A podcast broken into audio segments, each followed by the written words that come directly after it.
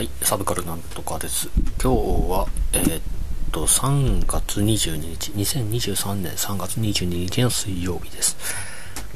えーっと、サブカルなんとか35回目です。前回が、えー3月8日だったので、また2週間ぶりというところですが、今日も最近見た映画とやってるゲームのお話のボイスブログというか、そういうものを残していきたいと思います。えっとね、映画、映画はですね、3月8日からだと2本見たことになってて、えー、と一つがブルージャイアント、もう一つが Everything Everywhere All at Once という映画ですと。で、ブルージャイアント、まあ、最近見た方がエブエブ、Everything Everywhere の方なんですけど、先にこっちを話すと、えっとね、期待度が高くって、うんネットの映画評論してる人が、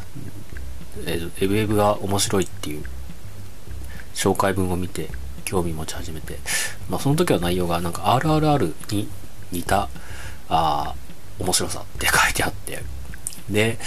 まあそういう期待で言ったら裏切られて、で、まあアカデミー賞を受賞す、いろいろな部門でノミネートして受賞してる作品で、ああ、さぞすごいんだろうと思って、期待度上げすぎたなっていうところが一つと、内容がわからんすぎたっていうか、あの、何が言いたいのか、わかりそうな部分があるんだけど、なんか真の部分が、80%、90%で表現してくれたら、わかりやすいんだけど、多分これ、52%ぐらいのところで表現してて、それ以外のところが3、40%だからなんかね、小メインがあるのかないのかわかんないし、まああったとしたらあれなんだろうなって思うんだけど、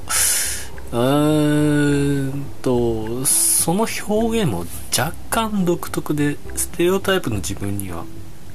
難か、なんか分かりづらいというか、あ普通に捉えていいのかわからないいちょっとツイッターにも書いたけど、あの、わかりそうでわからない。でもちょっとわかる。かっこほとんどわからないっていう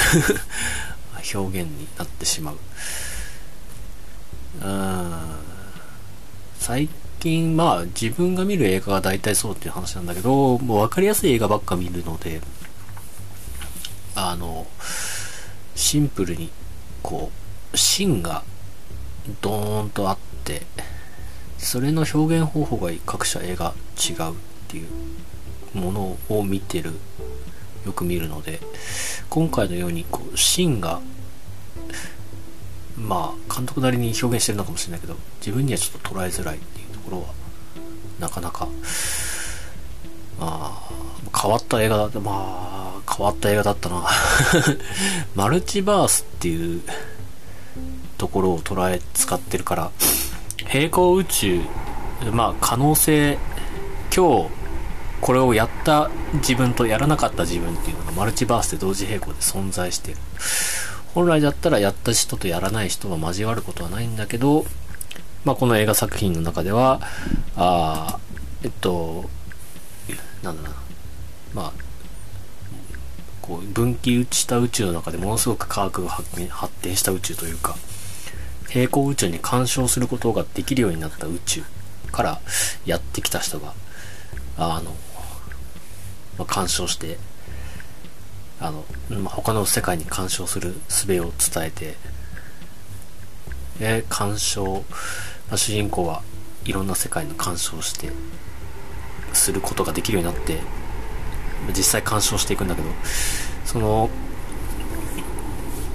まあ、料理が得意な人とか、アスリートになった自分とか、いろんな可能性の自分を、自分、今の自分に憑依して、今の自分がその力を使えるようになるっていう、あの、まあ、スーパーマンっていう、まあ、鋼の超人とか、まあ、ミュータント的な超人じゃないんだけど、何でもできる秀才天才が、あーになって、いろんな困難を、こう、乗り越えることができたって話があったんだけど、そのアスリートが得意だった自分っていう人生、どういう人生を送ったらそんな、あの、アスリートが得意な結果になるのかっていうところも描画されてて、それが、こう、3つ4つ5つぐらい の能力を使うもんだから、3つ4つ5つぐらいの同時並行の自分をこう物語の、まあ、わずか2時間とか2時間半ぐらいの映画の中で書き表せるのはすごいなと思うけど、なんだろうな。それはまあ確かにマルチバースならではの話の設定なんだけど、いまいち、まあその中にもこうメインのテーマに沿って、こうメインのテーマを信じた自分、信じなかった自分みたいな。それとは全然関係ない あのことで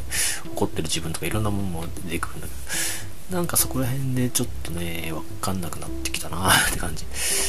なんでこれを描いたの？え、その映画、自分の考えなんだけど、映画って2時間とか2時間半とか、まあ最近3時間とかもあったけど、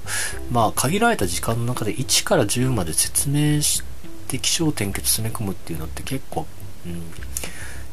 まあ連続ドラマとか連続アニメとか漫画とか、まあその、だからトータル5、6時間とか使っていい作品と比べるとやっぱり2時間しか使えないっていうのは、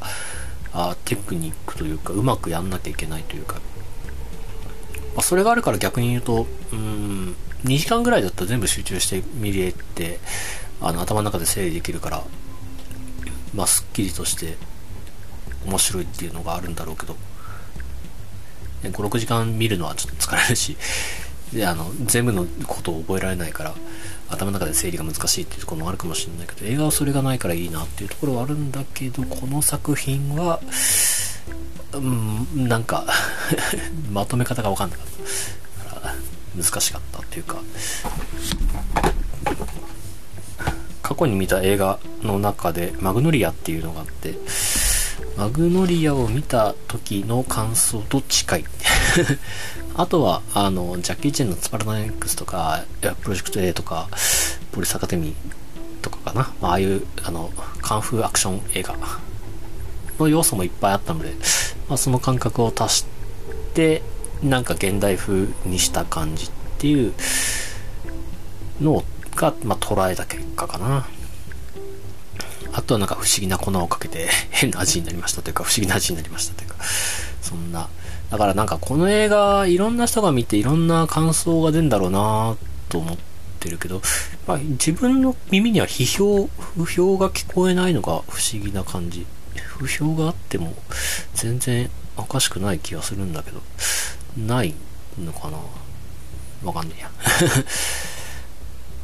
で、えっと、もう一つがブルージャイアント。ブルージャイアントは、まあ、近くの映画館にいつも見に行ってる映画館で上映はしてなかったので、新宿の東宝ってあのゴジラのがいる映画館の中にあるあの、ドルビーアトモスっていうあの音響をちょっとリッチにした映画館が一つあって、そこで見てきたところですね。まあ、怪我の巧妙というか、近くの映画館もまあ、あの、なんだっけ、ダイダイナミックスじゃない、なんだっけ？なんかちょっと、まあ、なんかこう、迫力を、に強化したっていうところはあるんだけど、まあ、ドルビアトモスの方が、まあ、せっかく聞けるんだから、いいかなってことで、そこで見てきました。平日、ほんと平日、水曜で、まあ、たまたまだったんだけど、その水曜日、東宝の映画館、あの、まあ、チケット代が1100円で見れるっていう安い日だったっていうのもあるかもしれないけど、あとはまあ、その水曜日の上映は、ドルビーアトモスで、ブルージャイアント上映するのは1日1回しかないっていう、ワンチャンスしかないっていうところもあって、まあ、週、人が集まりやすい条件が整ってたとはいえ、結構満席で、で、あの、びっくり。平日の昼間に満席になるってすごいなって。で、見て、えっとね、物語としては、えっと、コミックスブルージャイアントの、えっと、1巻から10巻まであるところの、まあ、7、8 8、9、10ぐらいの話をしてんのかなって感じ。で、まあ、いきなりまあそこだけやると、あの、いろいろわかんないだろうから、まあ、映画を見てもわかるようにということで、若干の紹介は入るんだけど、それでも一部紹介なく出てくる人もいるし まあ、紹介が一言二言で終わっちゃうんだけど、あの、まあ、コミックスでは結構重要な位置づけで、こう、一巻二巻使ってしょ、は、その人の、こう、やりとりがあったりするような人も、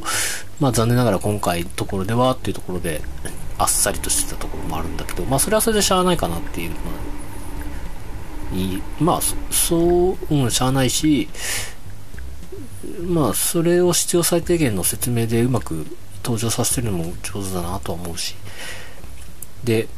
うんと、最初ちょっと見て思ってたのは、まあ、CG になると、テクスチャーの情報量が少なくってっていう自分の判断になったんだけど、その絵の書き込みの情報量とテクスチャー CG の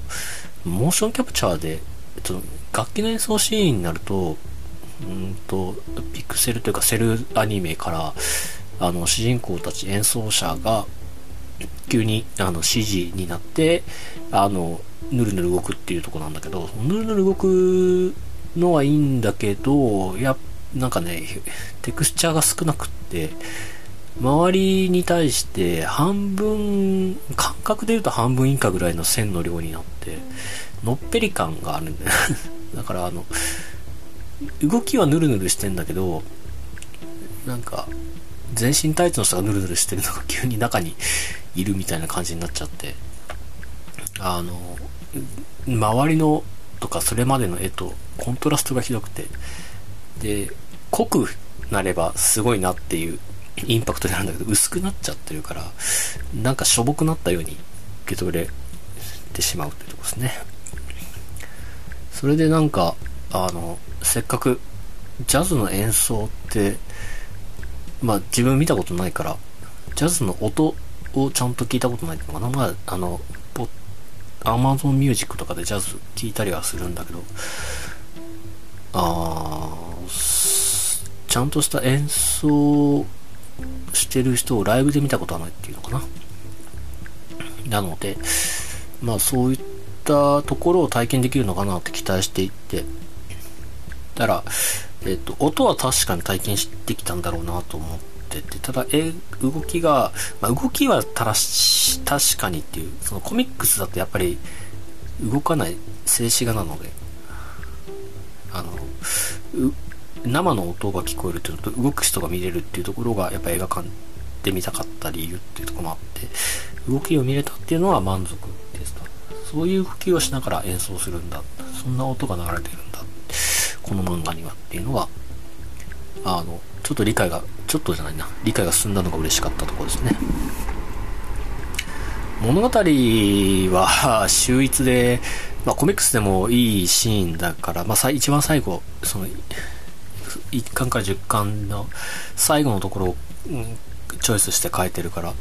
すごいいい話なんだけど。まあいい話ついて最高でしたって感じかな。本当ブルージャイアントは今年今年度って言ってもいいかもな見た映画の中では1番かもうかなり上位の直近だとスラムダンクが良かったなって感想があったんだけど、スラムダンクより自分はブルージャイアントの方が良かったなって感じですね。はい。映画はこのぐらいにして、ゲームの話もしましょう。ゲームはですね、最近は、えー、っと、2週間前だとなんかウォーロンをやってた頃かな。で、ウォーロンはちょっと最近やってなくって、っていうのは、2王2の頃は、えっと、セッションを共有した3人の部屋を建てて遊ぶっていうことが多くて、マルチプレイの仕方が2種類あって、そういうやり方が多くやったんだけど、もう1種類は、あの、ホストの人に助っ人で入って、終わったら解散っていうやつで、何が違うかっていうと、セッションで共有してやると、もう、えっと、物が拾えると。逆にお助けだと物が拾えないと。だから行って帰るときにリスク、リターン、リスクは少ないけど、あの、死んで失うものはあんまないっていう。ただ、まあ、得るものは経験値だけみたいな。まあ、経験値は重要なんだけど、っていうところがあって、ただセッションで共有していくと、まあ、リスクは少なくて、リスクは、えっと、失うものは少ないんだけど、あの敵が強くなるっていうリスクはあるか。で、リターンは、まあ、アイテムも何もかも拾えると。で、ハッシュ、ハスクラでもあるし、まあ、トレハン要素が、アイテム拾う要素が、あ醍醐味だったので、アイテム拾える拾えないっていうのは結構気になるところだったんだけど、っていうのがあったんだけど、今作、ボーロンは、セッションはなんかパス、フレンド前提みたいなところがあって、あまりノラでセッション組めないんだ。セッションだとお助けばっかで。で、なんかちょっと一回離脱して一週間ぶりに起動したら、なんか、それまでみんなわらわらいた人が急にいなくなってたって感じだったんで、あれーって感じで、そのままちょっと足が遠のいてしまった。で、あ、ちょっと一回止まります。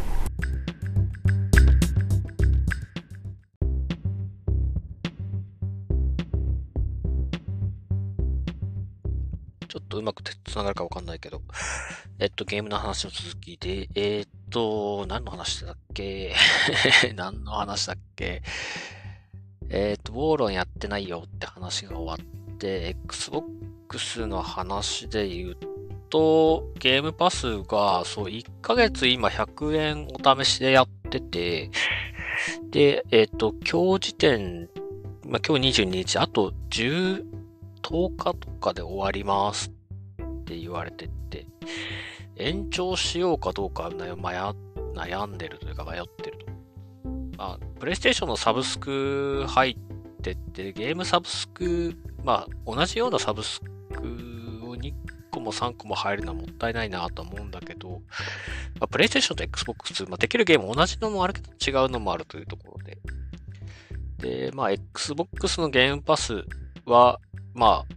当時や持ってなかった頃から、もうなんかいいな、羨ましいなって思ってたところがあったので、いいと続けたいし、続けてもいいと思ってるけど、まあ今連続して続けなくてもいいかなっていうところが正直なところでございます。あの、そう、今ちょうどプレイステーションの方のサブスクで、えっと、クラシックになるんだけど、プレイステーション1っていうのかな？の作品が、この間遊べるようにちょっと追加されたゲームの中で、えレジェンド・オブ・ドラグーンっていうのがあって、それを今、結構やってるな。なんかね、むず、うんと、まあ、コマンド式 RPG で特徴は攻撃するときに、あの、アディショナルシステムっていうのかな？あの、タイミングよくボタンを押すとコンボが繋がるっていう。まあ、ボタンは基本的に丸だけで、たまに×ボタンを要求されるぐらいだで、使いたい技によって、あの、リズムが変わるというか。で、全部成功させると強いとどめ、まあ、攻撃力が高いとか、そんな感じですな。で、プレイステーションクラシックをプレイステーション4とか5とかで遊ぶときは、まあ、オリジナルの機能として、あの、10秒か15秒間隔で勝手にセーブ、チェックポイントが作られてて、いつでもそのポイントに巻き戻せるっていうのがあって、なので、このコマンド失敗した タイミング、リズムを失敗したら巻き戻せばいいってことで、当時結構難しくて、そもそもゲームバランスがシビアで あの、こっちの体力の10%ぐらいを、ダメージを雑魚がボコボコ殴ってくるんだけど、それが結構なエンカウント率で、1回の戦闘ノーダメージでクリアすることが珍しい。だいたい誰か1人、まあ、3人まで戦闘出せるんだけど、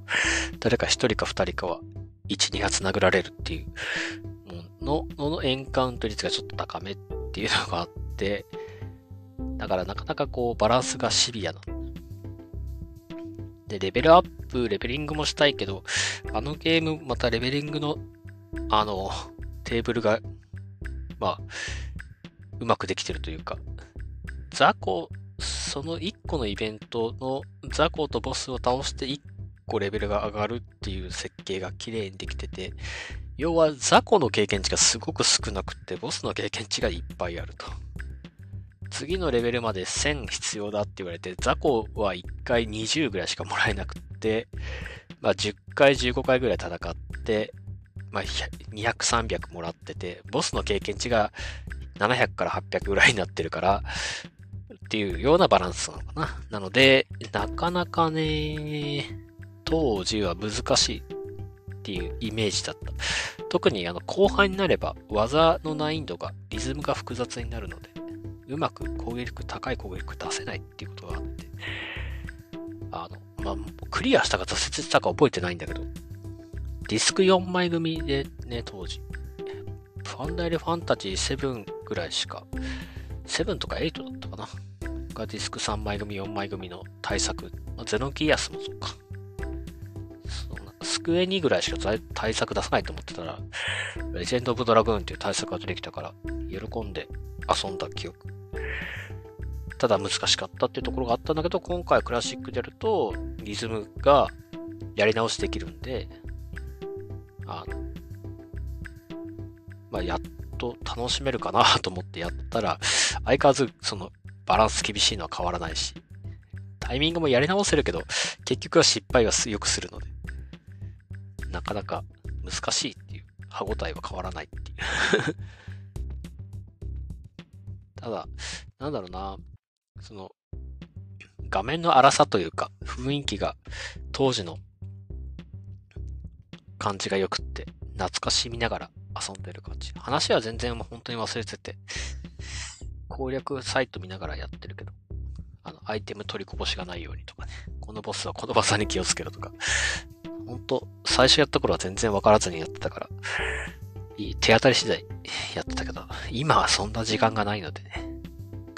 効率よくやらせてもらってますって感じ。それがちょっとね、やってるのと、あと、フォールアウト76をやってることが多いので、あんまり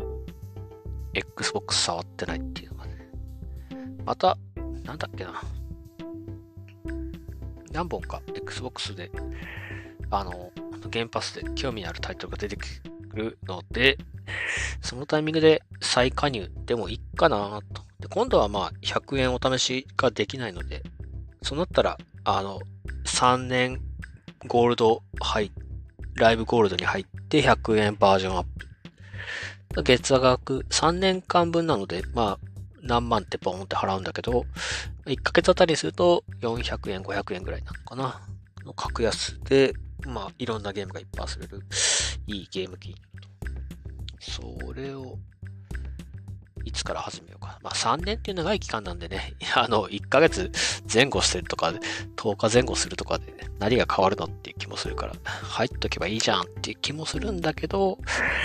うーんって感じ。あの、最近は Discord の方で、えー、っと、あの、まあ、お誘いいただいて、毎週火曜日夜9時からはゲームパスでみんなでワイワイ遊ぼうっていうところにお声掛けいただいてて、それで、来週はまだ加入期間だからいいんだけど、再来週以降はま加入してないから、どうなるかなーってとこがあって、一回そこを抜けるか、まあ楽しいから続けるかなどうしようかなって感じ。てな感じで、最近のゲームを、また、そうそう、ストリートファイター5、ちょっと誘われて遊んでみたりとか。あまあ、一緒に遊びませんか？と誘われると、全然知らないゲームでも、ああ、喜んでと始める方なので。それで、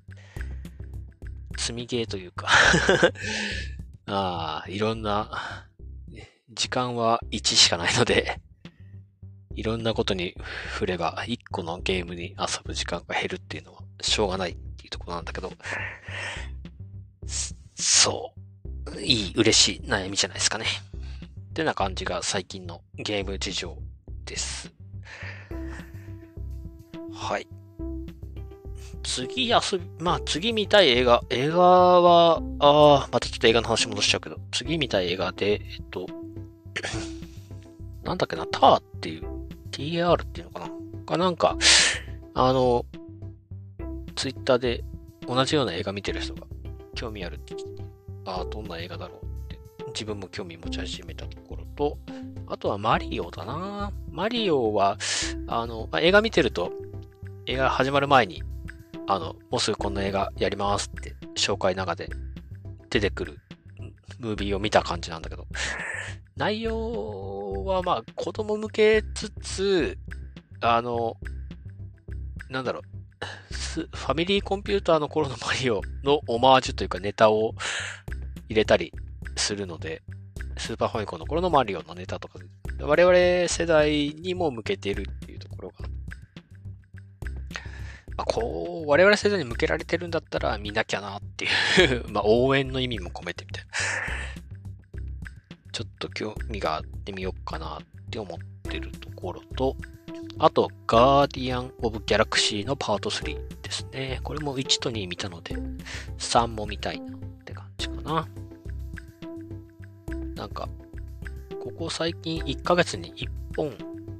見る、何見ようって悩んだり、1本見るのがあるかなぐらいなとこだったのが、2, 2本ぐらい見ても全然問題ないぐらい映画が興味がある作品が増えてきたなって感じですね。ゲームの方は、えー、っと、なんだっけ、ゲームもね、5月ぐらいに発売するやつで気になってたのがあったな。ブレスオ、じゃないや、ゼルダのティアーズ・オブ・キングダムだったかな。なんかね、ゲームの方も結構気になるのが、これからも出てくる感じで。あの、まあ、ファイナルファンタジー16も予約はしてるんで遊ぶし、あ、そっか、あと、明日か、23日、明日、あの、ダウンロードコンテンツになるんだけど、地球防衛軍6の、まあ、大型アップデートっていうか、大型ダウンロードコンテンツ、有料のダウンロードコンテンツですね。ただ自分は、あの、シーズンパス買ってたんで、その人は、あの、無料で遊べますよっていうか、もうすでにお金もらってるんでどうぞっていうタイプなんで、これもまたやってみようかなって感じですね。あの、地球防衛軍6も あの、発売した頃は、他のゲームの立て込んでて、とりあえずクリアしたけど、あんまりそこまでやり込んだ感じはしてないので、もう一回遊ぶには全然、まだまだ遊び尽くしてないところがいっぱいあるので、やってみたいなって感じですね。と、なんだっけかな。結構対策もやむなく無視してるところもあるので、遊ぼうと思えば無限に遊べちゃうっていう嬉しいところであり、そうは言ってらんないところもあるので、まあ、うまいことやっていきたいと思いますね。こんなもんかな今日のボイスメモ。じゃあ、また、来週か再来週です。さよなら。